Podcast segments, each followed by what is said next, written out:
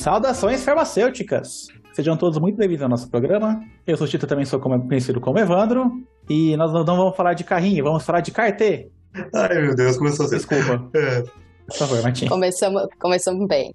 Bom, é... Olá, eu sou Martim Bonamino, sou pesquisador aqui do, do Instituto Nacional do Câncer e especialista da Fundação João do Cruz, ambos aqui sediados no, no Rio de Janeiro. E eu coordeno aqui um grupo que se dedica a fazer pesquisas na, no contexto de oncoimunologia, né, visando descrições e caracterizações aí dos, da relação do sistema imune com tumores e também o desenvolvimento de abordagens terapêuticas, é, o que inclui aí as células CAR-T, né, como o Chita acabou de, de mencionar. Carol. Carol. Eu estava falando no mudo? Claro. Martim, muito obrigada por estar aqui com a gente hoje, nessa noite chuvosa, por dedicar seu tempo para divulgação científica. E é um prazer receber você aqui para esse nesse nosso podcast, nesse nosso humilde podcast. Fica à vontade, a casa é sua, tá bom? Aqui é Carol, Ana Carolina Roberto, e vamos embora para mais esse episódio que vai ser interessantíssimo. Bom, pessoas, aqui é o Mentira, diretamente do Condado, e eu já quis ser um imunologista, e que coisa difícil. Fala galera, beleza? Caralho falando, também conhecido como Gabriel, e cá estamos para mais um episódio do nosso querido podcast. Dessa vez, como já disse, dito pelo Chita, não vai ser CART, é CART Cells Terapia. A gente viu um pouquinho, então, logo depois de formar, teve algo no, no HC da USP, eu acho, da Ribeirão sobre isso, mas teve algo bem comecinho. Como é bem comecinho, então vamos entender um pouco melhor. Bora lá. Então é isso, feitas as introduções, vamos para o programa.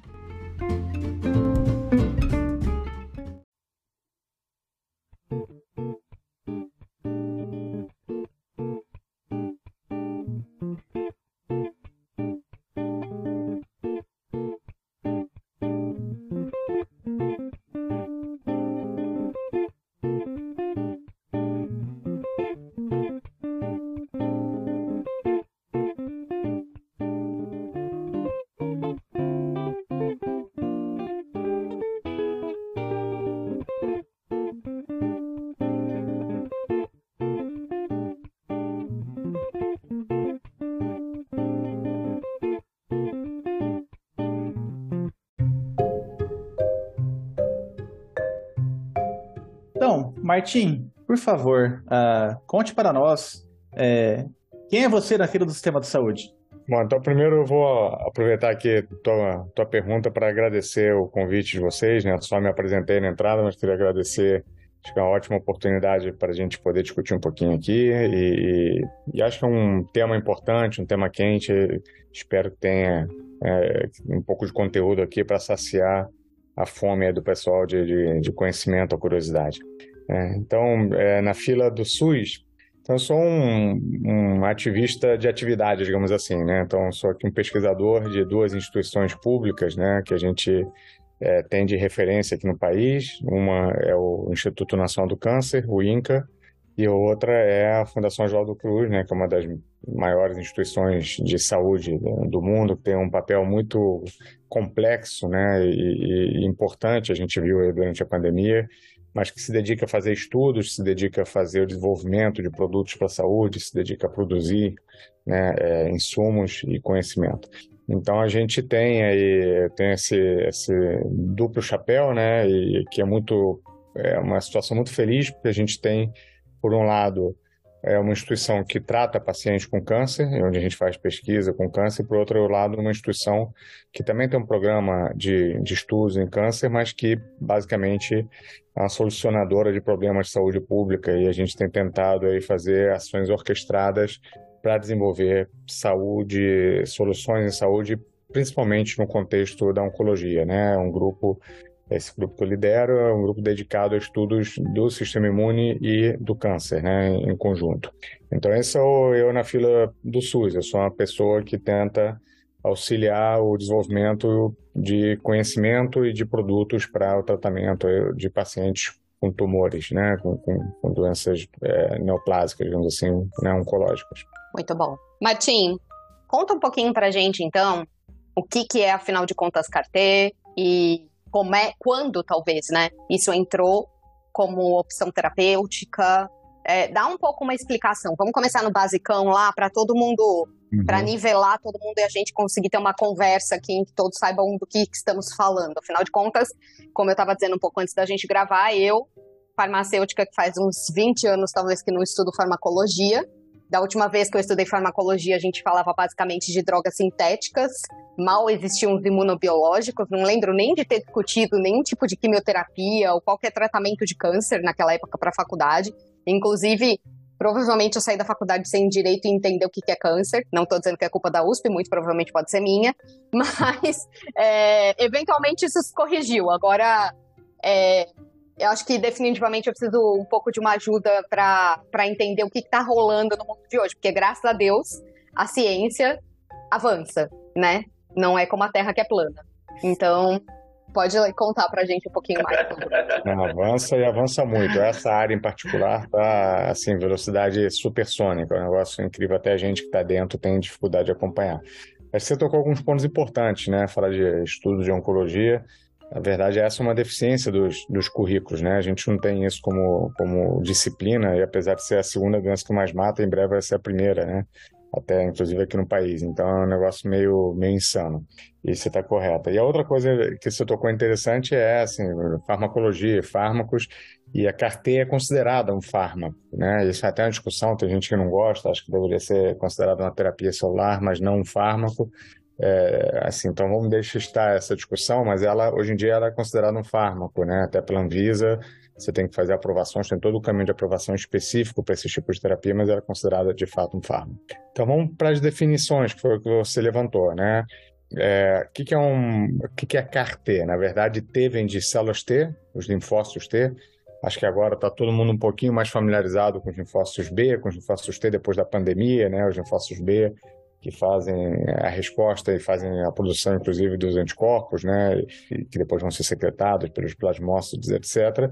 E os linfócitos T, que são aqueles que têm uma memória imunológica e reconhecem né, diversas coisas, né, patógenos, células tumorais e por aí vai. Então, o CAR-T, na verdade, o T vem do linfócito T e o CAR vem de uma, é um acrônimo para uma sigla que em inglês é o Chimeric Antigen Receptor, em português seria o receptor quimérico de antígeno. E aqui são três palavrinhas que comportam, né, que, que carregam uma série de conceitos importantes. Então, ele é um receptor, acho que aí é bem tranquilo, é uma proteína de membrana que a gente coloca, é, quimérico, porque na verdade ele é uma quimera, ou seja, uma colagem, como se fosse um Lego, né, uma colagem de diferentes pedaços de diferentes proteínas, que é isso que configura essa, essa molécula. Então, você vai ter uma parte da proteína que vai reconhecer uma substância, um antígeno, né, uma proteína, um açúcar, o que quer que seja na superfície do tumor. E depois, para a parte da proteína que vai para dentro da célula, você tem lá uns, uns, sinais que vão ativar o linfócito.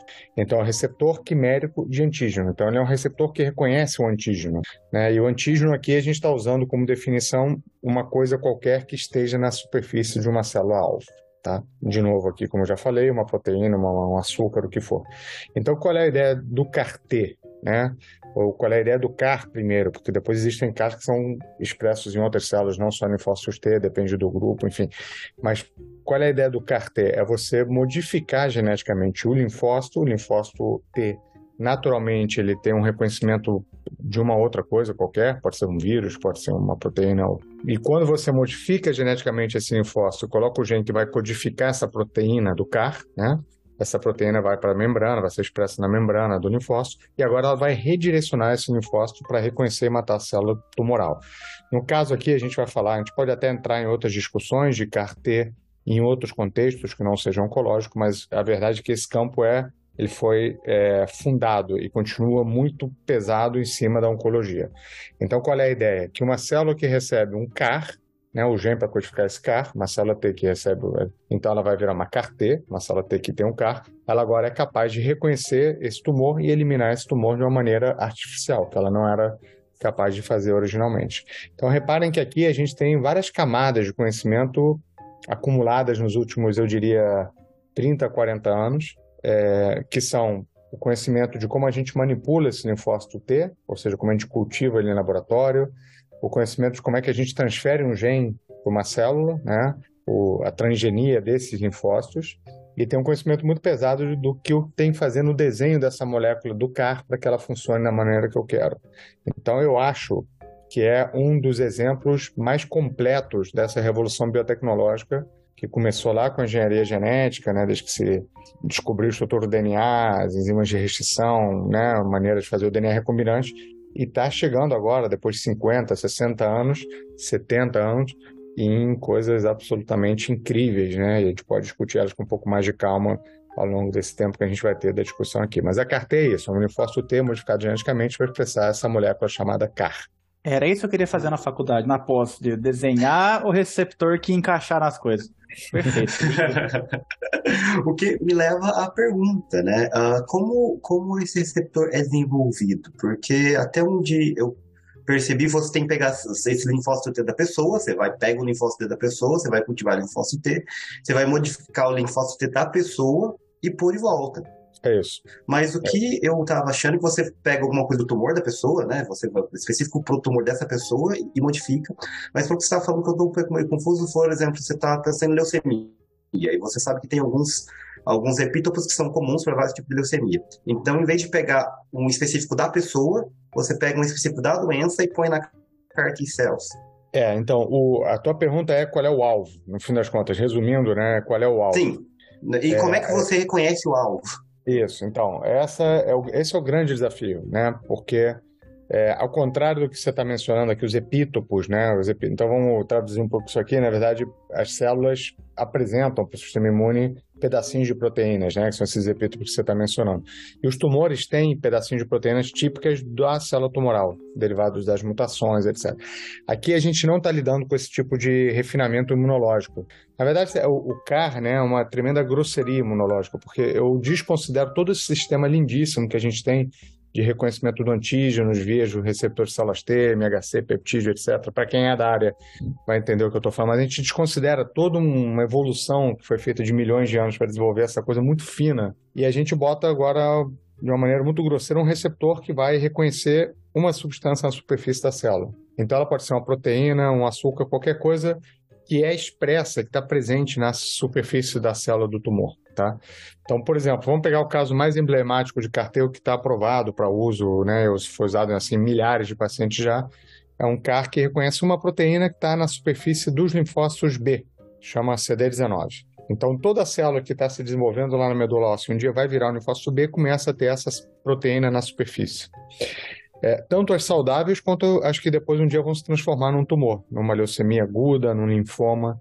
Então, o que, que se fez? Se desenvolveu um CAR cujo, cuja porção extracelular, a porção que está para fora da célula, é nada mais nada menos do que uma estrutura derivada do anticorpo que reconhece esse CD19. Tá? Então, basicamente, essa célula T, quando receber esse CAR anti-CD19, ela vai ser capaz de reconhecer e matar qualquer linfócito, no caso o CD19 só é expresso em linfócitos, qualquer célula né, que tenha o CD19 na superfície, não importando se ela é tumoral ou não. Então reparem que aqui a gente entra numa seara complicada. Eu tenho que escolher muito bem onde eu vou reconhecer, porque qual é uma das consequências da terapia CAR-T, como você mencionou? Tirar o linfócito do paciente, modificar e devolver. Que você vai eliminar as células tumorais que têm o CD19 na superfície, mas você também vai eliminar as células normais que têm o CD19 na superfície, certo? Isso para um contexto de. Isso quer dizer o quê? Que eu vou eliminar, então, os linfócitos B normais. Tá? É, a pessoa vive sem linfócito B, você faz reposição de imunoglobulina e tal, e ela fica bem. Mas se eu escolher um antígeno, um alvo molecular que está expresso no tumor e no coração também, por exemplo, além de matar o tumor, eu posso lesionar o coração da pessoa, a pessoa morrer, e de fato isso já aconteceu. Então, a escolha do alvo é absolutamente crítica e você está muito correto na tua colocação, tá? Então, o que a gente faz é escolher alvos moleculares que estejam expressos é, ou exclusivamente no tumor, o que é muito difícil, porque em geral essas moléculas também são compartilhadas por outros tecidos, ou que esteja expresso preferencialmente no tumor, ou, sobretudo, mais expresso no tumor do que em tecidos não tumorais tá?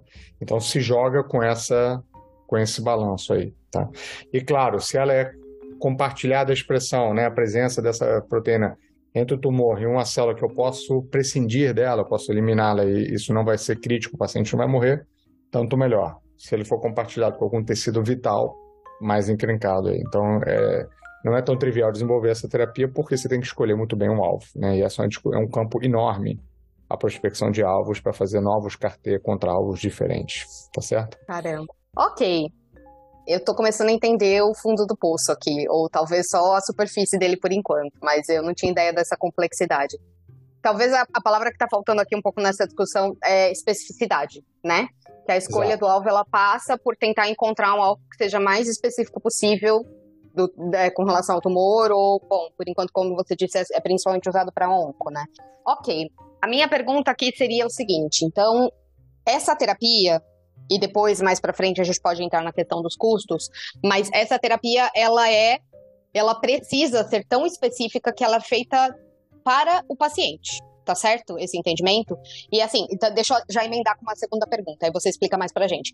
A outra questão é: os alvos, esses escolhidos, eles são só alvos extracelulares? Não tem como você escolher, por exemplo, uma mutação genética de um tumor, a não ser que ela expresse uma determinada proteína, um determinado antígeno na superfície da célula ou qualquer coisa assim. Você pode detalhar um pouquinho mais pra gente? Vamos lá, vou começar pela segunda parte, que é mais fácil, embora não pareça, e depois a gente vai para a primeira, que talvez pareça mais fácil, mas vocês vão ver que. É... Então, assim, segundo a provocação aqui do, né, das definições que o, que o William trouxe, a gente tem todo esse mundo de, das proteínas de todas elas da célula que são degradadas e esses pedacinhos estão sempre sendo mostrados na superfície, né? São os epítopos que estão presentes, né, que a gente chama que estão na célula todo o tempo. E claro, de tumores você pode ter pedacinhos das proteínas mutadas que vão. Então, quando você reconhece, o sistema imune reconhece, as células reconhecem o tumor dessa maneira, você tem acesso a todas as proteínas potenciais né, do, do, daquela célula, né, daquele organismo. E aí vão considerar as restrições para MHC, etc. Outro assunto eu acho que não vale a pena a gente se meter aqui, porque vai complicar muito, mas enfim, essa é a lógica. É, com CAR-T, em geral, você vai fazer esse reconhecimento só do que está na membrana. Então, essa é uma limitação que você apontou muito bem, tá? É, que está tentando ser um pouco contornada com novos desenhos de CAR. Então, reparem, o que, que é a, a porção de fora, ou seja, da membrana para fora do CAR? A tua função é basicamente fazer com que essa porção da proteína reconheça o antígeno na superfície do tumor. Em geral, ela vai ser derivada do anticorpo que reconhece esse antígeno. Então, as porções, para quem lembra aí do livro texto, o Y lá do anticorpo, as porções ali que reconhecem o antígeno, né, da porção FAB, você tira a cadeia pesada, a cadeia leve ali e forma um peptídeo único, chama SCFV, Single Chain Fragmento Variável ou Fragmento Variável de Cadeia Única. É, essa é a configuração canônica do CAR, mas existem outras. Por exemplo, se um tumor é, expressa muito é, receptor de interleucina 13, por exemplo, a, o teu CAR pode ser simplesmente a porção extracelular, um pedacinho da IL-13 que é reconhecida pelo receptor. Né? Basta que você promova uma interação do CAR com o alvo molecular que ele vai interagir. Tá? Isso, então, restringe as proteínas de membrana, mas, por outro lado, abre todo um leque de outras moléculas de membrana que não são proteínas. Tá? Existem CARs contra gangliosídeos, contra lipídios, contra... Tá? Então, isso é uma coisa interessante. E para cavar da membrana para dentro, né, o que tem são alguns casos que tentam mimetizar a própria estrutura do receptor celular T que reconhece aqueles peptídeos mais o MHC, né, mais o HLA. Então, na verdade, é meio que andar para trás, né? Então, tentar sair dessa grosseria imunológica e refinar um pouco, tentando agora reconhecer os peptídeos também. Mas você está corretíssimo. Então, tem essa limitação, a maioria dos casos tem essa configuração que vai reconhecer alguma coisa na membrana e, em geral, vão ser proteínas ou açúcares, etc. Tá? Para a tua primeira pergunta, se a gente faz, então, se ela é personalizada, ela é personalizada. Hoje em dia, é, a maioria dos pacientes são tratados com células CAR-T e os que são tratados com aqueles produtos que estão aprovados comercialmente, inclusive no Brasil, vão é, envolver a coleta de linfócitos desse paciente. Né? William é, é, descreveu bem esse processo, a manipulação no laboratório genética para transferir o gene que codifica o CAR. Em geral, você vai expandir essas células durante alguns dias, no início se expandia durante 20, 30 dias, hoje em dia a gente sabe quanto menos tempo ela ficar em laboratório, melhor depois ela vai se comportar quando devolvida para o paciente, ou seja, mais potentes elas vão ser. E aí essa célula vai procurar patrulhar o corpo todo e onde tiver células com um alvo molecular ela vai matar. Mas existem estratégias que vários grupos é, é, é, exploram, inclusive o nosso também está é, começando a fazer isso, que é tentar fazer o que a gente chama de células CAR-T universais, ou seja, que eu seja capaz de romper a barreira da compatibilidade. Então, perceba, se eu pegar as células da Carol e for colocar no William, for colocar no Gabriel, for colocar no Evandro, essas células vão primeiro ser rejeitadas por eles, Mas se eles estiverem com o sistema imune comprometido o suficiente para não rejeitar as células da Carol, esses linfócitos T da Carol vão promover o que a gente chama da doença do enxerto contra o hospedeiro, ou seja, vão reconhecer o corpo de cada um deles como estranho vai atacar. Tá? Então esse é o motivo pelo qual não poderia pegar as células da Carol, fazer uma carteira da Carol e usar em qualquer uma das outras pessoas. A não ser que eu tire das células da Carol exatamente o receptor que faz com que ela reconheça o corpo dos demais como estranho, que é o receptor da célula T, o famoso TCR. Então existem várias estratégias desligando o TCR por edição gênica ou até por outras manipulações, de maneira que agora a célula da Carol não é mais capaz de fazer a doença do enxerto contra hospedeiro se ela foi infundida em outro indivíduo.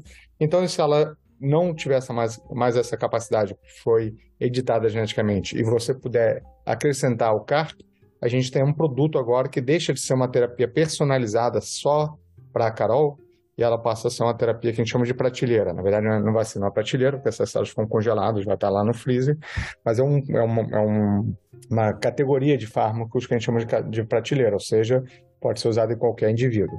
Isso tem uma potencial vantagem, que é, é o tempo que demora para fazer carteira. Né? Hoje em dia, essas células são coletadas no lugar onde o paciente está.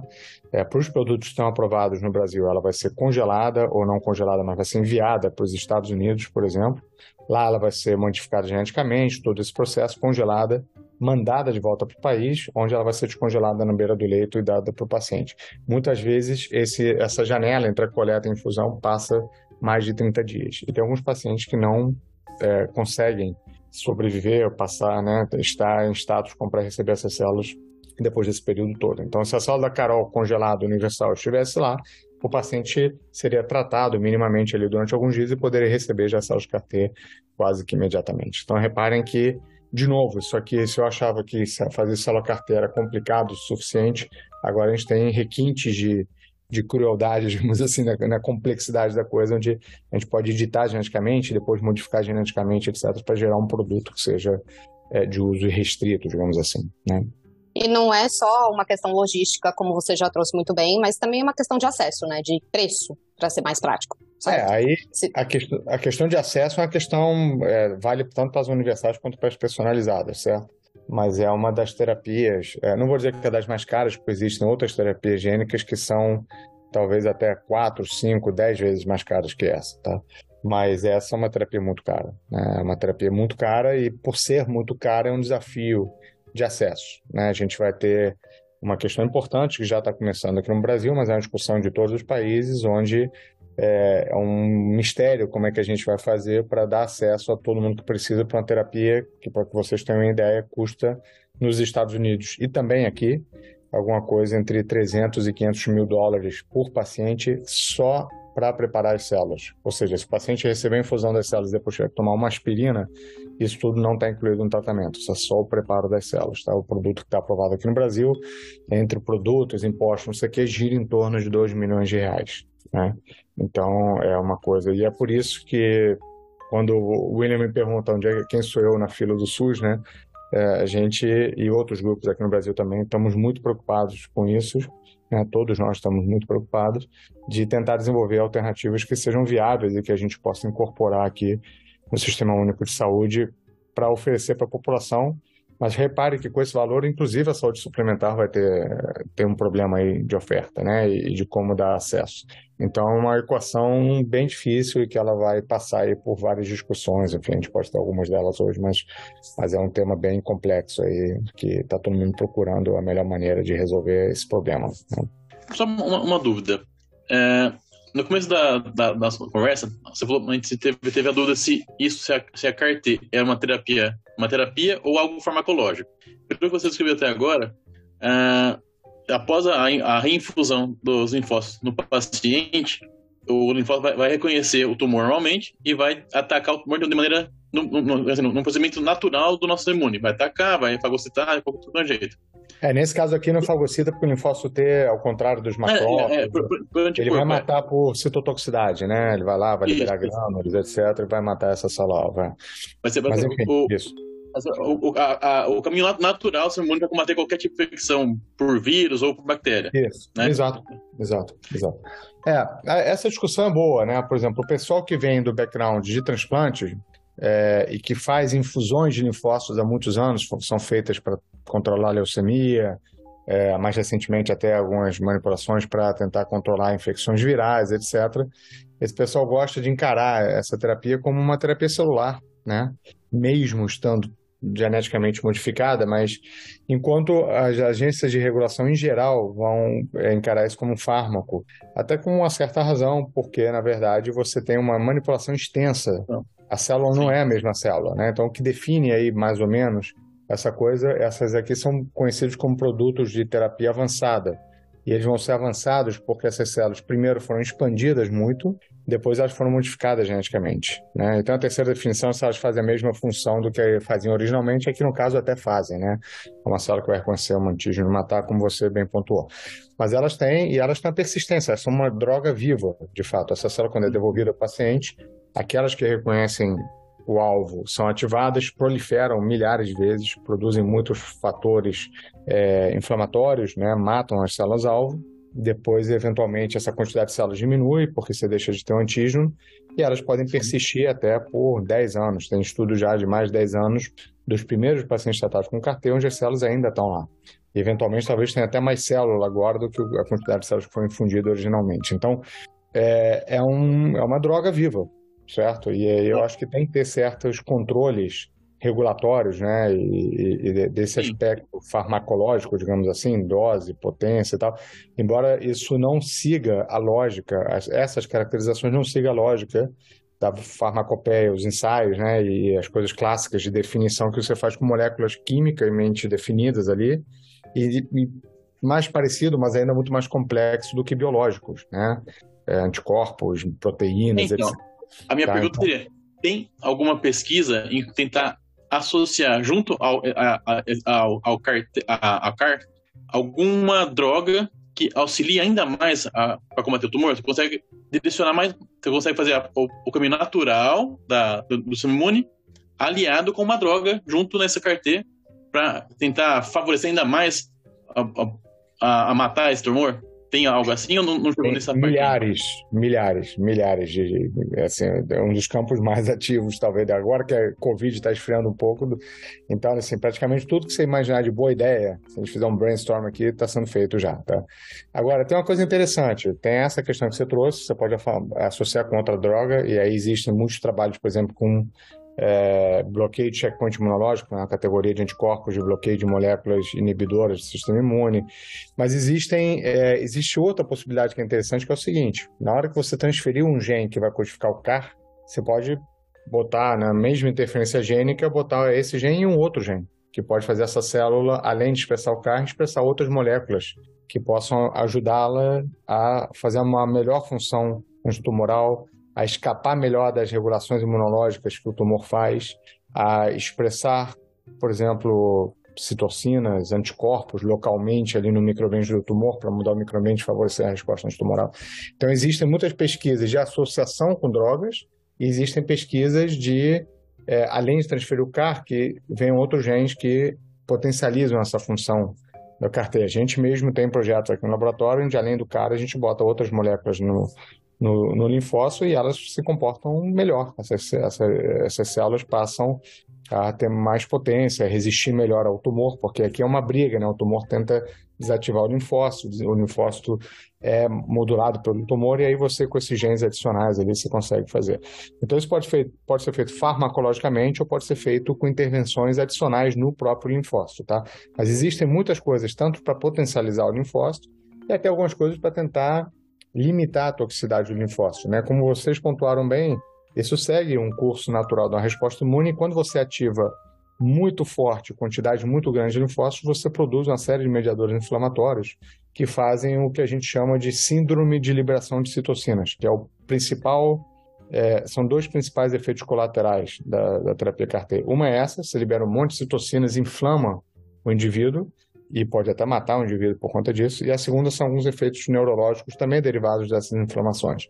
E isso pode ser é, controlado farmacologicamente, com anticorpos que bloqueiam esses mediadores ou com corticoides, mas existem outras pesquisas também de fármacos, por exemplo, para ver se você consegue desligar essa célula CAR-T, fazer com que ela não se ative, etc. Né? Então, esse também é outra, outra área interessante onde o pessoal tem estudado papéis de alguns inibidores, moléculas inibidores de quinase, etc., né, para fazer essas modulações. É, do que você está falando, eu estou enxergando aqui vocês fizeram uma doença autoimune controlada, né? É, exato. Na verdade, essa célula já, quando está no indivíduo, ela, ela é do indivíduo agora. E ela vai reconhecer coisas do próprio indivíduo. Então, isso tem dois momentos. Uma coisa é a eliminação das células que tem um alvo, né? A gente falou das células B, ou eu dei exemplo aqui, se o coração também tiver o mesmo alvo e tal, isso pode ser muito parecido com a doença autoimune. E a outra coisa é uma inflamação, né? Que é uma coisa, por exemplo, muito parecida até com as inflamações que a gente teve aí nos pacientes com Covid. Então você tem uma inflamação sistêmica e você tem uma autoimunidade potencial. Essas duas coisas você tem que lidar. A autoimunidade tem a ver com a escolha do alvo, a inflamação sistêmica tem a ver com a dose de células que você coloca, é, nos domínios que ativam o linfócito ali, quais domínios são. É, se tem muito tumor, por exemplo, você tende a ativar muito mais rápido as células T e fazer muito, é, muitas citocinas, né, muitos desses mediadores inflamatórios. Se você tiver tratando cético, com uma né? dose de tumor menor, essas células T vão se expandir mais devagar e não, talvez você consiga evitar esse quadro de inflamação muito forte. né? Então tem várias questões aí super importantes, não tão sutis, embora pareçam, que afetam esse desfecho aí. Uma, ah, uma pergunta agora sobre o uso, né? Até onde eu vi, uh, carticel tem sido bastante, tem tido bastante sucesso contra leucemias, mas tem sido um pouco difícil para tratar câncer sólido, que nem câncer de mama, câncer de próstata e tudo mais. Né? Uh, queria saber de você o que, que você uh, vê como um grande sucesso da carticels agora e como você vê essa, esse desafio de tratar câncer, câncer sólidos. Maravilha. É, exatamente a tua pergunta reflete o que é a transição dessa área nesse momento. Tem duas transições importantes, né?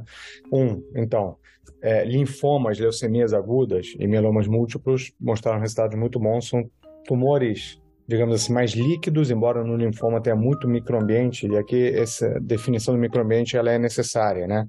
Para tumores onde você tem uma massa tumoral, é, em geral, ela não é uma massa só de células tumorais, ela é uma massa onde você tem células tumorais e, e você vai ter também células do estroma, né? quer dizer, células outras, você vai ter estroma, você vai ter leucócitos, vários linfócitos, células mieloides, macrófagos, etc. Essas células no microambiente condicionam muito o efeito desses linfócitos T. Tá? Então, a gente teve aí uma conjunção muito feliz, por exemplo, do CD19 expresso nesses tumores hematológicos, sendo um alvo muito seguro, que funciona muito bem, e o tipo de imunomodulação que esses tumores hematológicos fazem no sistema imune, né, de desligar o sistema imune, né, é mais contornável, digamos assim, do que para os tumores sólidos. Por isso que é, a gente teve um sucesso grande agora nesse contexto hematológico, tumores do sangue. Nos tumores sólidos, então, a gente tem dois desafios que são muito importantes. Um é fazer a célula T chegar dentro do tumor. Ela chegar no tumor e ela penetrar no tumor, tá? O homing, que a gente chama, né, que é fazer ela chegar, e que ela realmente penetra. Alguns tumores tem tipo uma barreira em volta que não permite que a célula entre. Né? E outros tumores não chamam muito bem esses linfócitos para dentro. Então, esse é o primeiro desafio que tem que ser vencido, e aí tem várias manipulações que podem ser feitas na célula T adicionais para fazer ela migrar e entrar no tumor.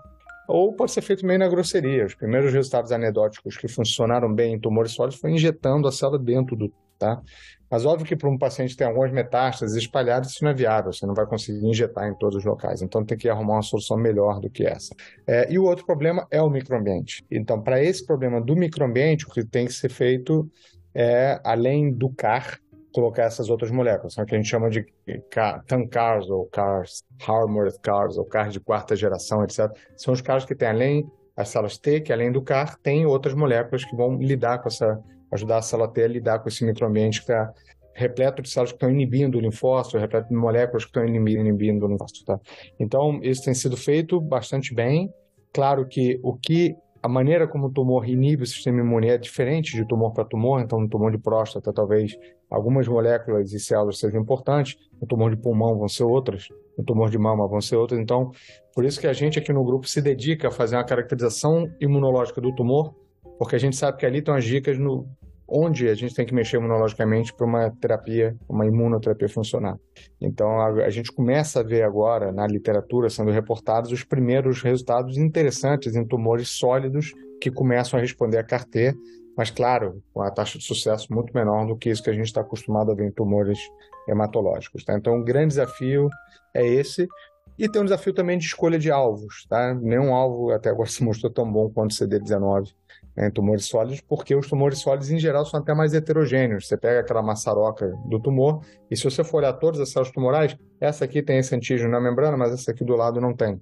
É, então, talvez a gente tenha que botar a pressão e mais, a pressão imunológica, ou seja, alvejar mais de um alvo ao mesmo tempo, que é uma coisa que aumenta muito a complexidade, né, preparo dessa. Então, os tumores sólidos realmente são mais encrencados e é por isso que está demorando mais para acontecer, mas a gente já tem dicas, né, vendo os primeiros dados que estão saindo aí, com sucesso de que em algum momento a gente vai dobrar a esquina e, e eventualmente essa terapia vai funcionar bem também para esses.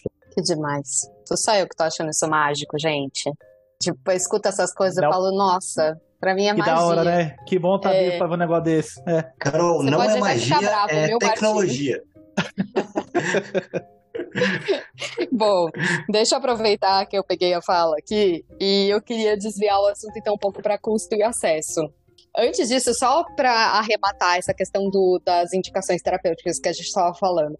É, para todos esses casos que você citou até agora, a indicação terapêutica é de uso de última linha, eu é, imagino? Então, é, isso, é isso é uma questão importante, né? Começa sempre uhum. como, então, por exemplo, para mieloma múltiplo vem de quinta, sexta linha, né?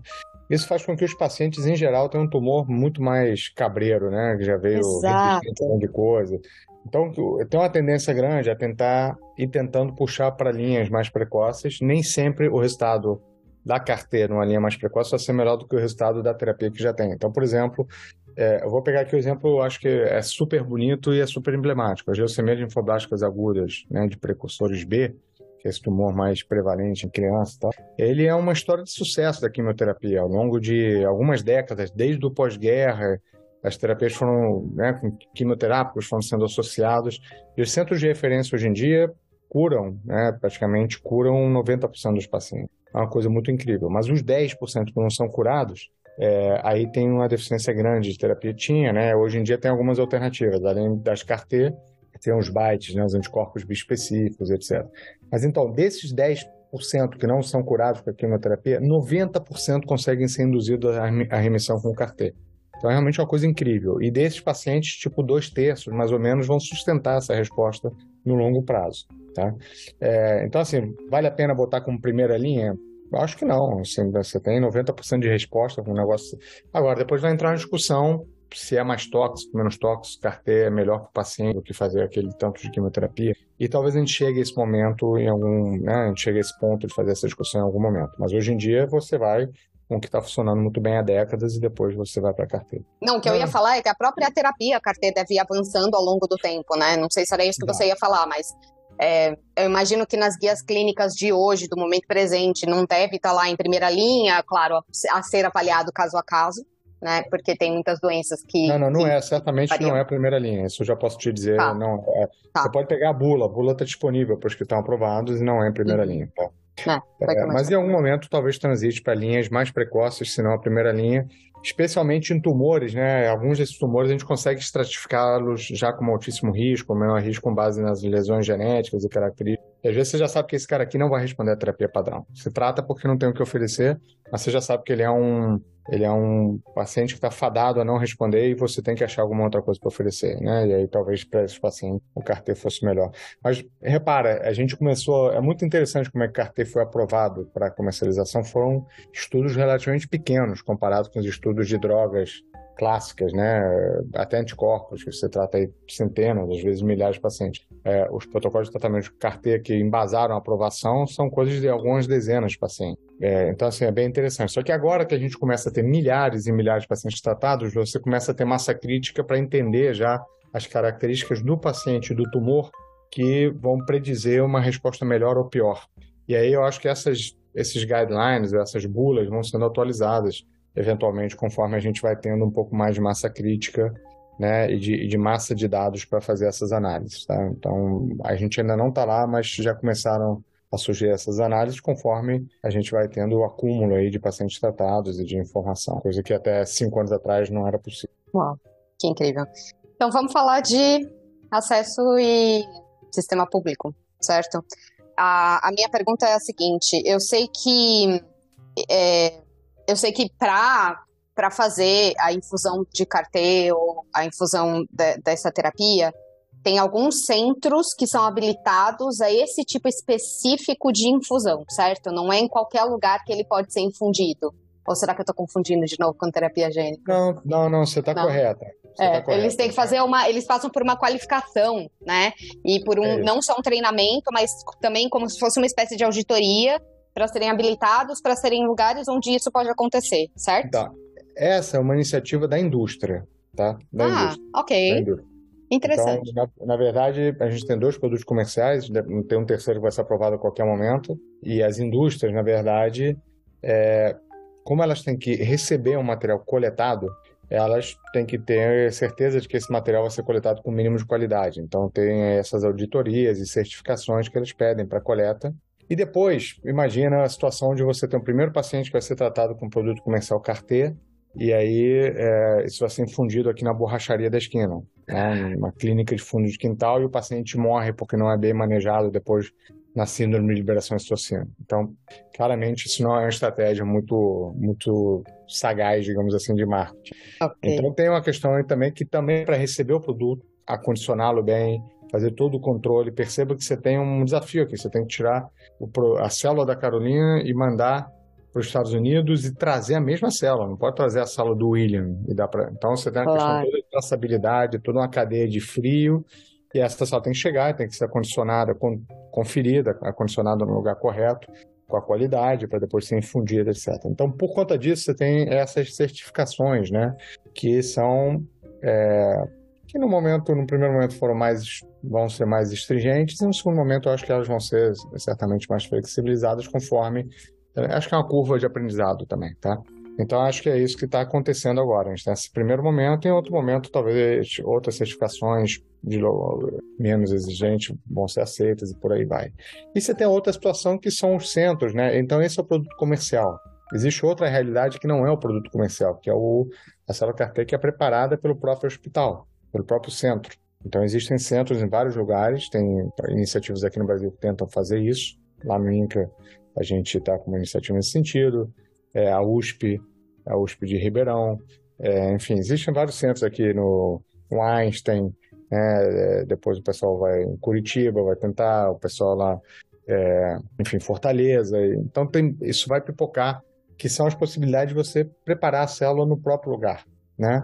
Que é o point of care, que a gente chama, né? O preparo ali por centro, e aí entra um outro modelo, que é um modelo de é, preparo local, etc., com características, onde se, depois você pode até tentar registrar o produto, mas é uma lógica diferente de funcionamento da lógica da indústria que está te vendendo o produto ali.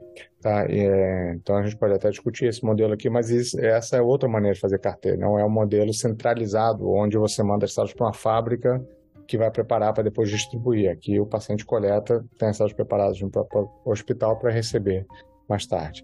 E isso não vai passar necessariamente por essas certificações e tal, embora você exija uma qualidade do centro que vai preparar, mas isso não vai ser um pré-requisito que nem a indústria faz atualmente. Tá? Então, são maneiras diferentes de eh, ver o problema, de gerar uma solução e, enfim, cada uma delas tem uma peculiaridade, né, tem suas particularidades. Eu lembro que a primeira vez que eu ouvi falar do Cartê foi de uma, de uma, de uma coisa feita lá em Ribeirão Preto, lá no, no HC de Ribeirão, que era um paciente mineiro, na verdade. Foi há uns dois, três anos atrás. Isso. A isso, parte então. chata. Oi? É, isso, isso é o modelo, o modelo que Ribeirão. É, o Ribeirão tem uma, uma capacidade instalada, um investimento de décadas né, no, no CTC, no Centro de Terapia Celular, onde se fez muito preparo de células para várias coisas, para mensagens é. etc. E, é, e eles estão fazendo um esforço né, importante de tentar é, gerar as células CAR-T lá né? É, seja a manipulação das células. E tem um outro componente importante do CAR-T, que no caso da indústria e no caso da iniciativa de Ribeirão, que é você tem que gerar o vírus que carrega, né, que leva o gene do CAR para dentro da célula. E esses vírus eles têm que ser gerados também em condições né, é, similares à produção de um fármaco. Porque se a gente voltar aqui para a questão, que tem uma série de controle de qualidade, esse vírus tem que ser capaz de entregar o gene, mas não pode ser capaz de replicar e sair levando esse gene para outras células. Né? Então é um desafio importante ser feito, né, que eles estão é, dispostos a, a, fazer. A gente aqui no INCA usou muito vírus na época, mas agora a gente usa um sistema que não envolve o vírus. A gente transfere um pedaço de DNA para dentro da célula que não é infeccioso. Então é uma outra estratégia, né, que é baseada em transposões, que são esses pedaços de DNA que você tira de uma região do genoma e leva para outra. A gente usa isso como ferramenta para inserir o transgene do CAR na, no genoma da célula, enquanto outros grupos, como o de Ribeirão e a, indústria também usam vírus, né? O de Ribeirão e o da Novartis, por exemplo, é, são vírus é, derivados do HIV-1, né? Um lentivírus que foi todo modificado tá, para não replicar e carregar o gene. A gente usa esse transposon aqui que é chamado de Sleeping Beauty, né? Que é bela adormecida, que é um, um pedaço de DNA que só que aí a gente tem que fazer ele entrar na célula. Então parece a gente dar um choque na célula, esse negócio entrar e aí mas a gente tem essa facilidade, digamos assim, de que a gente não precisa produzir um vírus né, nesse grau de qualidade para fazer a terapia. Então, são abordagens diferentes. Repare que cada uma delas tem um nível de complexidade um pouco diferente. E isso vão ter custos de base também. É, e aí, assim, é interessante, carteira. Então, o pessoal lá tratou esse primeiro paciente.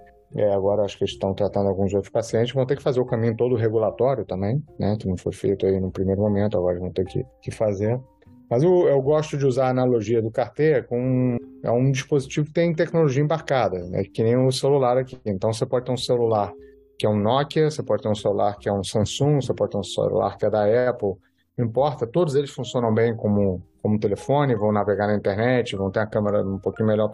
É, é, isso quer dizer o quê? Quer dizer que você pode montar ele de maneira diferente, com componentes diferentes. E a célula carteira é exatamente a mesma coisa. Você pode montar ela, o desenho do carro pode ser diferente, a maneira de entregar o vírus pode ser diferente, o que você usa para cultivar as células pode ser diferente, e tudo isso vai resultar numa célula que é um pouquinho diferente. As duas podem funcionar muito bem, mas têm características um pouquinho diferentes, seja de custo, seja de complexidade, seja de praticidade ou até de potência depois que infundidas, né?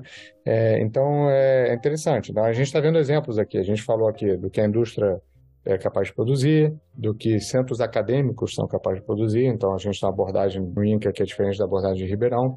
O CAR, que é feito por uma das indústrias farmacêuticas, é diferente da maneira de fazer. Uma usa retrovírus, outra usa lentivírus. O desenho do cara é diferente, os domínios que vão ativar as células são diferentes. E tudo isso resulta em produtos um pouquinho diferentes. Tá? Mas os controles de qualidade têm que ser assim, negociáveis para que todos eles saiam com a segurança esperada, enfim, com as características esperadas e por aí vai. É, o, o, o, engraçado é que esse cara aqui, lá do Ribeirão, depois de seis meses que ele teve alta, ele morreu, atropelado. É, foi, ele teve uma queda e bateu a cabeça, na verdade nem foi. É, mas, mas é isso, é. na verdade a gente tem é uma pena porque você tem dois momentos de carteira, né? Lembra que eu falei que 90% dos pacientes com leucemia aguda, esse paciente era até linfoma, mas linfoma. não é leucemia aguda, 90% dos pacientes, 85%, 90%, vão responder entrar em remissão de novo, mas desses, só dois terços vão sustentar essa remissão. Então é importante que a gente possa acompanhar os pacientes por mais tempo para ver se, às vezes, você induz um, elimina o tumor no primeiro momento, mas o tumor depois é, volta, né, ou, ou, elimina parcialmente. Então é importante que a gente tenha a possibilidade de acompanhar esses pacientes para ver no médio e longo prazo como é que eles estão evoluindo. Bom, é, muito obrigada até agora. Você começou a falar um pouquinho dos custos, né, da diferença da indústria, aliás, diferenças da indústria e da academia. A gente lá atrás estava comentando sobre os custos, você chegou a comentar que pode custar até 2 milhões de dólares por, por pessoa. de reais, né? De... Ah, menos mal. 2 milhões de reais. Mil dólares. De 300 é, a 500 verdade, dólares. Verdade, de 500 a 700 mil, exato, mil dólares, é, é verdade. E, e você tem noção, assim, de quais seriam os custos para um tratamento desse na academia? Porque você está explicando, né, como é diferente, não é envolvido enviar células para fora do país, esse tipo de coisa. Então, quanto, de quanto dinheiro a gente está falando? Você tem alguma ideia, assim, hoje em dia? Então, depende de muitas coisas, tá, Carol? É, é, por exemplo, a parte do, do manejo do paciente certamente vai ser mais barata nas instituições públicas do que lá fora, ou até em alguns centros aqui do Brasil, né? Então, esse é um custo que não é menor. Depois você tem o custo de preparo da célula. O custo de preparo da célula também vai envolver uma série de questões. Então, repare, é, se eu tiver que gerar um vírus, só para você ter uma ideia, por exemplo, um vírus desse, um lentivírus desse, um lote, digamos assim, grau clínico, GMP, né, como a gente chama, desse vírus, que vem vírus suficiente para preparar a carteira para talvez um pouquinho mais de uma centena de pacientes, custa alguma coisa em torno de um milhão de euros. Então, se você dividir um milhão de euros por 100 pacientes, vai ter um custo aí talvez de 10 mil dólares, 10, 12 mil dólares por paciente só com vírus, certo? Então, aí você começa a fazer as contas de padaria, tira o lápis aqui de trás da orelha, começa a anotar e você vai vendo que você vai empilhando. Se você fizer você mesmo o vírus, talvez o custo para preparar o vírus seja menor, mas você tem toda a estrutura que você tem que é, custear, né, daquela fábrica de vírus, digamos, o salário das pessoas, a certificação das salas, né, tu, nada disso é barato, né? É, se você usar um vetor não viral, você vai ter um custo certamente menor para transferir o gene, mas talvez você tenha que fazer outros custos de outros reagentes. Então, isso. Mas a gente está trabalhando aqui, as soluções que a gente está desenvolvendo, a ideia da gente é que elas custem de 1,30 avos a 1,40 avos, assim, digamos assim, 30, 40 vezes menos do que a gente está falando aí do, dos produtos é, comerciais, tá? É, então, assim, é uma diferença bastante grande. É claro que depois, quando a gente chegar na ponta, começar a ganhar escala e tal, isso tem que ser recalculado, talvez caia, talvez aumente um pouco, né, os ensaios de controle de qualidade, você tem que fazer, tem que estar embutidos, mas a gente está trabalhando com esse horizonte aí, de uma coisa que custe, é, né, sei lá, 30, 40 vezes menos, não é pouco. Exato. É, é, porque isso tem tudo a ver com acesso, né? O acesso, o quanto essa terapia custa, a, a, a, gente já teve até episódios aqui no podcast sobre acesso, discutindo acesso em saúde. O quanto recurso é sempre uma coisa limitada e quando a gente es, escolhe é, o destinamento ou o destino de um recurso ou como usar um, um determinado recurso, necessariamente a gente está tirando o recurso de algum outro canto, né? Então, Isso. hoje, se você falou que a gente tem agora está caminhando para o terceiro, hum, para a terceira CAR-T, não sei se são todas com célula T, mas para a terceira CAR-T aprovada pela Anvisa, logo menos a gente vai começar a ter a discussão da judicialização ah, já tem, já tem, já, já começou, tem. na verdade. É, foi que eu imaginei. As judicializações começaram antes dos produtos serem aprovados aqui. Né? Houve hum. pacientes aqui no Brasil que ganharam na justiça o direito de irem se tratar lá nos Estados Unidos. Então, assim, o governo Caramba. da Bahia, lá, de uma cidade da Bahia, teve que. O juiz determinou fazer uma conta lá para depositar 5 milhões de reais para a pessoa se tratar fora do país. Caramba. Agora, com, com é, aprovação aqui, vai ter judicialização, já está tendo. E vai ter uma discussão dos planos, se incorpora ou não incorpora, né? Você tem um cálculo aqui. É um cálculo interessante esse a ser feito, porque essas terapias avançadas, elas, é, diferente dos fármacos, né? Então vamos pegar aqui um anticorpo monoclonal, sei lá, um rituximab da vida, um anti-CD20. Você vai fazer vários ciclos desse negócio. Então você vai comprar ele várias vezes, ainda que o valor por compra seja menor. Mas talvez no somatório você vai gastar um montante muito grande. O paciente que não é tratado com CAR-T vai ficar uma doença que é recorrente ali, não sei o quê, no fim das contas talvez o valor seja maior do que esse. Né? Então é uma conta difícil de fazer e é um desafio e tem sido feita dessa maneira. Mas essas terapias gênicas em geral, elas são muito caras, mas são uma única, um único desembolso né? e um único tratamento. Então reparem que a precificação disso, eu falei aqui de valores, mas esses valores eles embutem algumas coisas interessantes. Por exemplo, lá nos Estados Unidos, para LLAB, por exemplo, né, você paga se responder. Se você não responder, você não paga, tá? Então, assim, se em 30 dias o tumor for embora, mesmo que ele volte depois, você paga. Se você for aqueles 10% que não responde, você não paga. E aí isso foi ser registrado em outro país, sei lá, na Espanha. Vai falar, 30 ah, dias não, isso aqui tem que sustentar pelo menos 90, senão a gente não reembolsa, certo?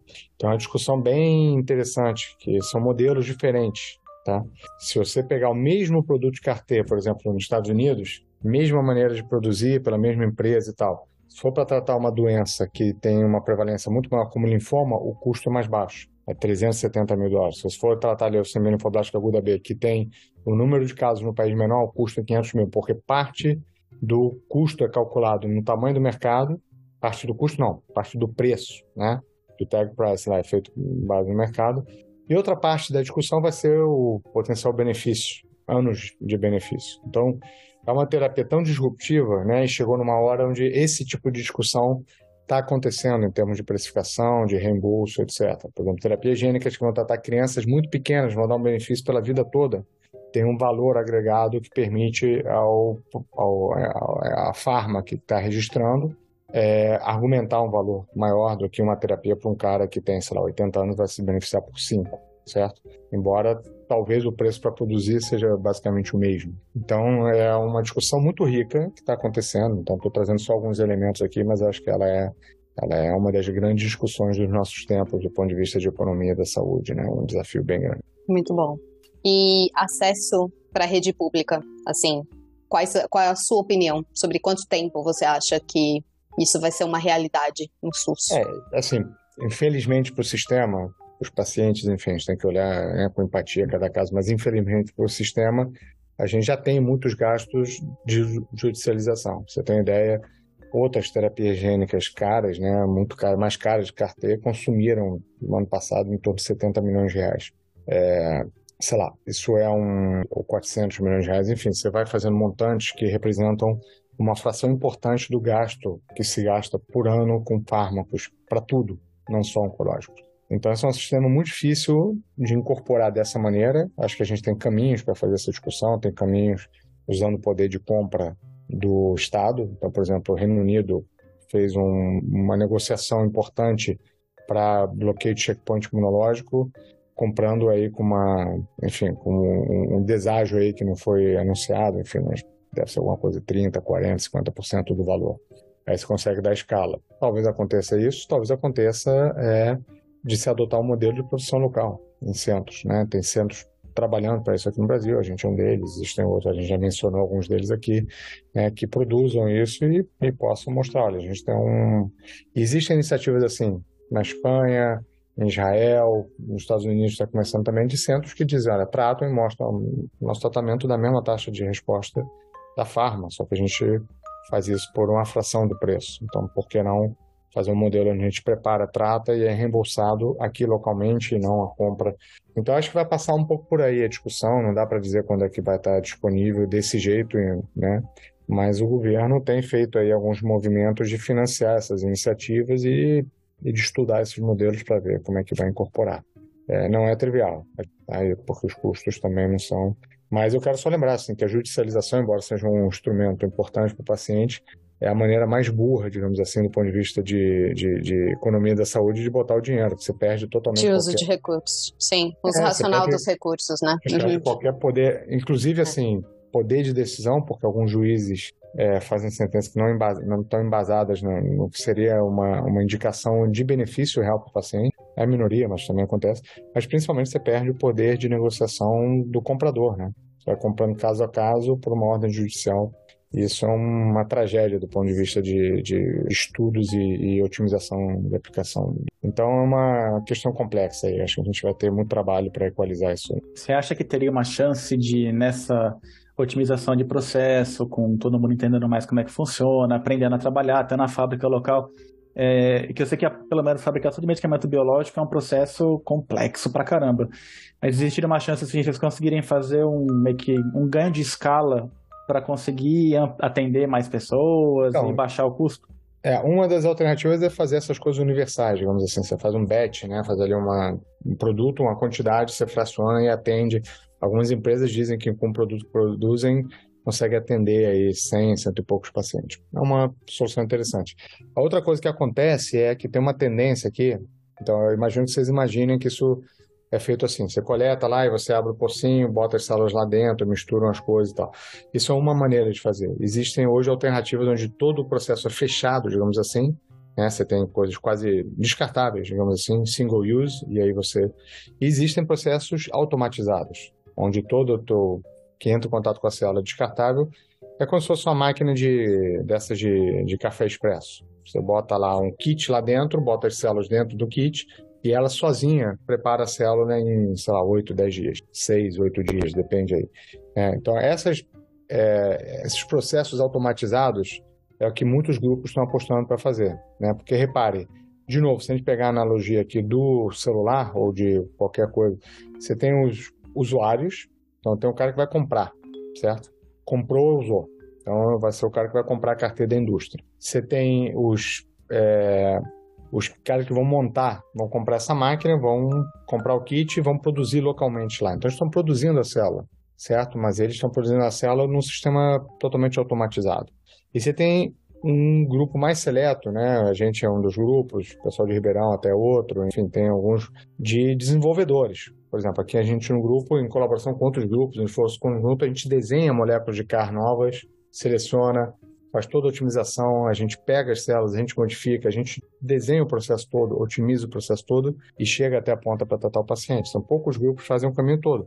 Mas tudo bem, enfim, aqui a gente tem que saber qual é a vocação e o objetivo de cada lugar que vai tratar. E talvez a gente tenha espaço para cada um dos modelos. Vai ter hospitais que não tem nenhum centro de pesquisa, né? que vão comprar o produto pronto. Vai ter hospitais que têm um centro de processamento celular, um centro de terapia celular que consegue montar aquela célula né, usando essas soluções automatizadas. E vai ter os centros mais de pesquisa, que são desenvolvedores mais, digamos assim, hardcore, né, que dominam cada uma das etapas do processo.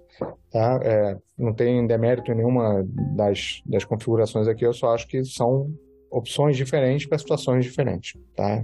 Então, é, voltando ao teu, como é que a gente faz escalonamento? Hoje em dia a gente tem dentro desses modelos automatizados, você pode fazer uma sala enorme com várias dessas máquinas e preparar células para cada um. Ou você tem até é, estantes onde você tem um casulinho que prepara a célula para cada indivíduo. Né? Uma visão meio perturbadora, uma coisa meio dessa coisa parece aqueles é, human crops, né? Parece aquelas plantações de órgãos ou de cartê vocês olharem, depois eu mandar o link para vocês aí, para vocês darem uma olhada aqui. Eu não quero fazer propaganda, enfim. Mas tem essas soluções são absolutamente chocantes, né? Eu mando para a Carol, depois ela passa para vocês, assim, desse tipo de coisa. É muito, é muito incrível onde é que a gente está chegando, né? A gente está dominando um processo biotecnológico industrial, talvez individualizado, né? Completamente louca, inimaginável há 20 anos atrás. É, isso. Manda aí semana que vem eu dou aula de, de imuno, se já puder mandar, eu já põe nos slides. já aproveita.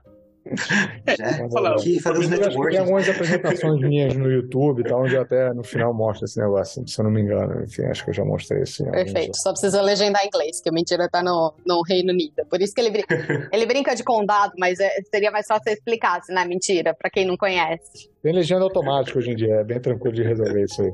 É. Muito bom. Eu acho que um, um, um, limitante de você fazer esse cara industrial é essa parte que, por enquanto, ele é mais personalizado, né? Cada, cada car vai ter para um tipo de pessoa. Então, acho que isso é um limitante para você aumentar a escala no, nesse momento. Né? É, eu acho que aí é esse modelo. Você pode fazer esse modelo que é assim: olha, eu tenho 10 máquinas aqui. Cada uma demora uma semana para preparar carteira. Eu preparo 10 carteiras por semana. Tá? Não é pouca é. coisa. Tá? Então, Não. é tipo isso aí. Se você fizer a conta durante o ano, com 40 semanas, sei lá o quê, papapá, você tem 400 carteiras sendo feitas no ano. É, quer dizer, se fosse, é isso aí, por semana. Então, claro, tem um intervalo ali entre um e outro e tal, sempre tem a manutenção, mas é uma escala razoável, certo? Então, você repara que com a automação, agora, cada vez que você compra o kit, cada vez que você compra a cápsula de expresso para botar na máquina, compra o kit para fazer carteira, esse kit custa um X dinheiro, que não é pouco, né? Então, teu produto final automatizado sai mais caro, mas talvez a tua estrutura toda que você tem que manter para produzir a célula seja mais barata. Então, claro aí você começa a ter um trend, né? Você começa a jogar aqui com as variáveis e ver, cara, que modelo te atende melhor. Tem um lugar que vai fazer um cartão por mês. Tem um lugar que tem que fazer 10 cartões por mês, né? Como é que a gente vai fazer? Você já me ganhou na máquina de Nespresso de carteira, inclusive, se eu pudesse. eu comprava uma aqui, né? Se eu pudesse fazer café também. É, já ajudava. É igual, a história né? do, é igual a história do Nespresso, porque o Nespresso era o Nespresso. Tinha patente lá da cápsula, não sei o quê. É, e depois cai a patente, você tem. Hoje você tem vários concorrentes no mercado. E aqui aconteceu a mesma coisa. Você tinha uma máquina que fazia automatizado, hoje em dia você tem duas, três opções, e certamente no horizonte de dois, três anos a gente vai ter várias opções. E aqui, de novo, a gente vai ter é, aumentar ainda mais o leque, né? De como é que a gente pode preparar uma sala cá. Oi, Martin, tudo bem? Eu ah. fiquei um pouco quietinha aqui hoje, cheguei é. um pouquinho depois, mas nossa, eu só queria, assim, fechar e, enfim, falar minha primeira fala, mas já fechar dizendo que, que é tudo bem incrível, né? Eu fiz, eu fiz IC uh, ah, na época da faculdade em imuno e eu tava aqui relembrando tudo com você falando isso, e eu tive a oportunidade de trabalhar na judicialização lá em 2010, é, 2009, 2010 com estágio, então é, é, é, tudo muito desafiador, né, como você já colocou. Quero agradecer também aí pela sua contribuição, bem, bem interessante, bem legal, importante. Obrigado. acho que aqui é, acho que é uma revolução, né? E aí eu quero só tocar um último ponto antes da gente encerrar, que a gente falou muito de carteira para câncer, e é o que tem. Mas reparem aqui, se você pegar um dos efeitos colaterais dessa carteira anti-CD19 é matar linfócito B normal. Então você já pode imaginar aí que em alguns contextos talvez seja interessante. E saiu um trabalho recentemente, por exemplo, a lupus é, é, eliminando células B do paciente, então a doença autoimune, né, esse tipo muito mediado por célula, resposta célula B. E aí você, usando a mesmíssima carteira contra a CD19 igualzinha que você faz para linfoma ou para LLA-B, para lupus e com resultados muito interessantes. Então a gente tem aí um caminho se abrindo. Existem casos para patógenos, para células infectadas. Existem casos, por exemplo, contra fibroblastos. Então tem um trabalho muito interessante fazendo é, eliminação de fibroblastos em fibrose cardíaca e recuperando parte da função cardíaca em modelo animal ainda, mas é uma prova de conceito super importante. Então, reparem que a célula CAR-T, na verdade, é só uma maneira de matar uma célula específica dentro do organismo. Você pode imaginar várias opções para autoimunidade, para doenças é, degenerativas e por aí vai. Tá? E a outra opção que é interessante é que você pode, aqui a gente está sempre falando de uma célula T que vai matar o alvo, mas a gente pode redirecionar com a mesma molécula do carro uma célula T que regula a resposta do mundo. Então, existem cartéis feitas para é, onde a célula T que você modifica é a célula que a gente chama de reguladora. E aí você pode redirecionar essas células reguladoras para desinflamar um determinado tecido. Então, usando para tratar, por exemplo, é, doenças inflamatórias, então uma inflamação intestinal, uma inflamação do sistema nervoso central e por aí vai. Tá, então a gente tem aí um horizonte enorme. Eu só quero que vocês peguem um pouquinho do alcance desse feito biotecnológico e que, se você olhar ele de outros prismas, a gente pode levar ele para outra, para resolver outros problemas biológicos interessantes. E além das T's, existem outras células que estão sendo modificadas por CAR. Então, por exemplo, tem grupos aqui no Brasil que modificam células natural killer, células NK, com CAR, é, tem trabalhos muito interessantes recentes de macrófagos modificados com CAR, né? então, porque essas células têm características um pouquinho diferentes, que acho que não vale a pena se estender muito, mas é só para botar aqui na mesa também, que não só de T vive o universo de CAR. Existem CAR-MK, CAR macrófagos. Ainda na linha das CARs universais, já tem pacientes tratados com células CAR-T, que foram geradas não a partir de T, de célula T, de linfócito T de um indivíduo, mas de células T que foram diferenciadas a partir de uma célula tronco de pluripotência induzida, né, de uma IPS, que foi modificada com CAR, e agora dessa IPS você de oferecer para uma célula T. Aqui você passa a ter uma fábrica ilimitada de células CAR-T. Não é que nem Total. eu pegar da Carol e preparar para 100 pacientes. Aqui eu faço um processo industrial onde eu fico continuamente gerando células CAR-T. Né? Então, os primeiros pacientes com células geradas desse jeito já foram tratados também. Então, realmente, eu, assim, sem querer assustar muito ninguém, mas é, é, o universo é enorme. Tem muita coisa acontecendo, super interessante. Nossa, eu achei sensacional que você jogou isso logo no final do episódio, porque é só um. Né, é, é um gostinho de. Gente, o mundo é, é, assim, o mundo é nosso. Não, não tem limites para o que a gente pode fazer. Eu achei é, isso muito interessante. É como se fosse um paralelo para quando surgiu a imunoterapia, né? Eu estava vendo aqui quando é que o Glivec foi aprovado pela FDA. Para quem não sabe, o Glivec é uma imunoterapia para qual leucemia que é? Não, o Glivec é uma terapia com inibidor, né? Com, com molécula pequena para leucemia mieloide crônica, o inibidor do BCR-BL, né? Da translocação 922. Essa é, uma, foi, essa é uma revolução do fim dos anos 90. Exato, Primeiro exatamente. Ele foi aprovado pela FDA em 2001. Mais ou menos nessa época também, né? Uma revolução agora, assim, com anticorpos, imunoterapia primeira. Sim, né? a imunoterapia, sim, perdão. Uhum. Então a gente tem aí, e as imunoterapias alvejando realmente o sistema imune da virada dos anos 2010 para frente.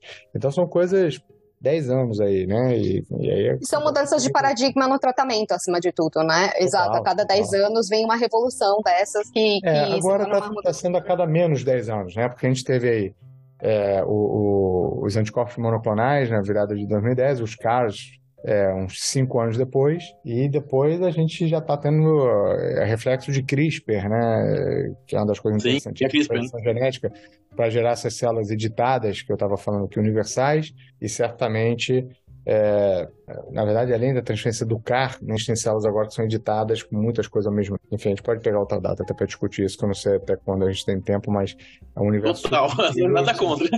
Onde você pode fazer é, linfócitos que são engenheirados de uma maneira onde você edita vários genes ao mesmo tempo. A gente mesmo está fazendo isso no laboratório. Já tem pacientes tratados com linfócitos que foram desligados três genes desse linfócito para fazer a célula universal e depois ainda receber um PCR transgênico.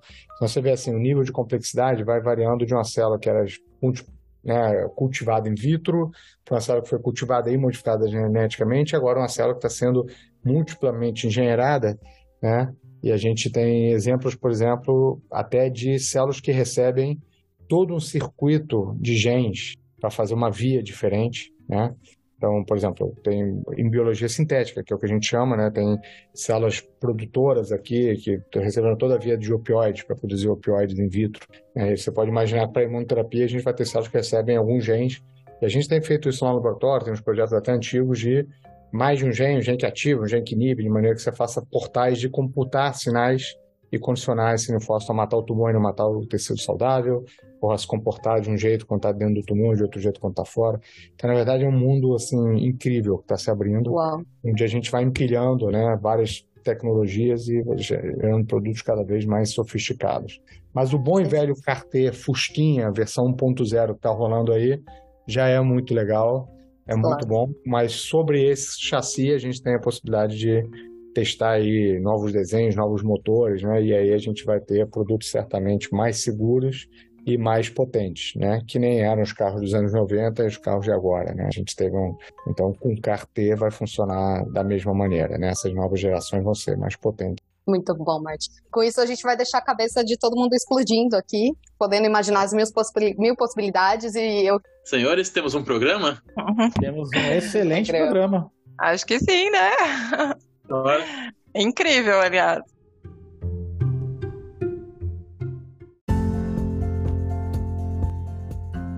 Bom, pessoas, muito obrigado para quem chegou com a gente até aqui. Martim, cara, eu não sei nem o que dizer, assim, é, o João vai ficar puto porque ele perdeu o programa, porque é um assunto que ele ia adorar, assim. Aí você falou assim, a gente tá vendo acontecer na nossa frente, eu já tinha escutado há muitos anos atrás, assim, ah, sabe, uma outra coisa de carteira aqui, assim, que é ser o futuro. Um tempo atrás era assim, o tratamento de anticorpos era o presente e o futuro. Agora o CAR-T é meio que o, o negócio que promete, de ser a vacina de RNA é outra coisa que está começando também a abrir potenciais. Então, é, finalmente a gente está vendo a genética, né, que tanto falavam, né, na época da Dolly, para quem é mais velho, que lembra da Dolly, que, nossa, agora a gente está começando a ver isso acontecendo na nossa frente. Puta, é lindo, é, fica aquela inveja não é não, não muito pequena de ver isso acontecendo, mas nas mãos de outras pessoas, que eu queria estar na academia para fazer isso daí, mas passou meu bonde. Mas, cara, parabéns pelo trabalho, parabéns pela iniciativa. É, muito obrigado pela sua disposição de estar aqui com a gente gravando hoje e de é, contar o seu trabalho. Então, cara, só fica minhas palmas aqui. Muito obrigado. Bom, eu que agradeço vocês de novo aí. A gente tentou muito esse horário, né? Fomos tentando várias vezes, então eu sei que vocês estão fora do horário habitual de vocês. Mas queria agradecer então de novo o convite. E a gente tem, enfim, no grupo lá a gente tem uma, um esforço até de divulgação um pouco. A gente tem uma página lá do laboratório, a gente tem um, perfil do Instagram. Então, quem quiser pode ir lá no martinlab.net. Lá é a página do laboratório, está toda a equipe, todas as linhas de pesquisa, as publicações. E lá dentro a gente tem um blog também, onde a gente comenta artigos que saíram na literatura nessas áreas que a gente esteve discutindo hoje aqui é, alguns artigos nossos também, enfim, então, e lá estão o endereço para a página do Facebook, do Instagram, então se vocês tiverem interesse, a gente vai ficar muito feliz de receber a visita de vocês aí, o feedback, né, onde os meninos lá do laboratório se esforçam bastante para gerar um pouco de conteúdo e a gente poder tentar decodificar um pouco, é, enfim, você vê que é uma questão complexa aqui, vários conceitos né, entrelaçados, a gente vai tentando destrinchar um pouquinho isso aí. Tá? É, então, é, agradecer a vocês, dizer que realmente é um esforço aqui de um time, a gente tem o grupo da gente, a gente tem um monte de colaboradores, super maneiras, super legais, têm sido muito generosos conosco e a gente vai tentando avançar junto aí para tentar desenvolver essas terapias aí para o pessoal. Maravilhoso, Martim. De novo, muito obrigada pelo seu tempo, obrigada para você pelo seu grupo, pelo seu grupo e que você possa continuar agora com talvez mais fomento para pesquisa, com sorte, é, esse trabalho que é tão importante. Então, obrigada, obrigado. gente. Muito obrigado, né? E fica aqui o convite para você voltar, você estava falando do tempo e tudo mais. E se você hoje está falando do, do car, Carter Fusquinha, né? Se puder voltar a falar do Carter Gol 1000 álcool, né? O Carter Lamborghini, aí vai ser. Eu já estou impressionado com o Fusca. Se chegar esses aí, vamos ver onde é que Olha, álcool a gente pode então, Por favor. tá tudo bem. Mas a gente tem que pegar, a gente tem que daí, a gente tem que fazer um curso, né? Pelo menos mestrado para a próxima aula, porque senão para acompanhar já fica difícil. Com a cervejinha tudo fica mais fácil sempre. não, ah, tem prova, tá valendo, né? O pessoal de Ribeirão gosta, que eu sei também, então a gente tá, tá, tá entre amigos aqui, tá tudo bem. tá ótimo, gente. Não, obrigado aí de novo. Então, Martim, agora vamos na ordem correta. Muito obrigado pelo seu tempo. Foi uma conversa muito boa. Foi uma coisa que eu, como o Chido mencionou, a gente via na faculdade que era um negócio que estava em desenvolvimento, estava em vias de começar uma coisinha. E agora, após alguns tempos, algumas décadas de formado, né? Estamos aqui vendo a história acontecendo na nossa frente. Muito obrigado pelo seu tempo e, novamente, muito obrigado por esse tempinho aqui de muita novidade. Galera, até mais. E aqui, só para fechar, então, quero deixar meu agradecimento também. Peguei um pedacinho importante, eu acho, né? Até, até que peguei bastante da, da, tua fala e parabéns pelo trabalho e acho que só força para continuar, né? Pesquisando nesse país, mas né? acho que tudo se encaminha e é isso. Obrigada por todo mundo que acompanha a gente até aqui também. Parando de gravar em 3, 2, 1.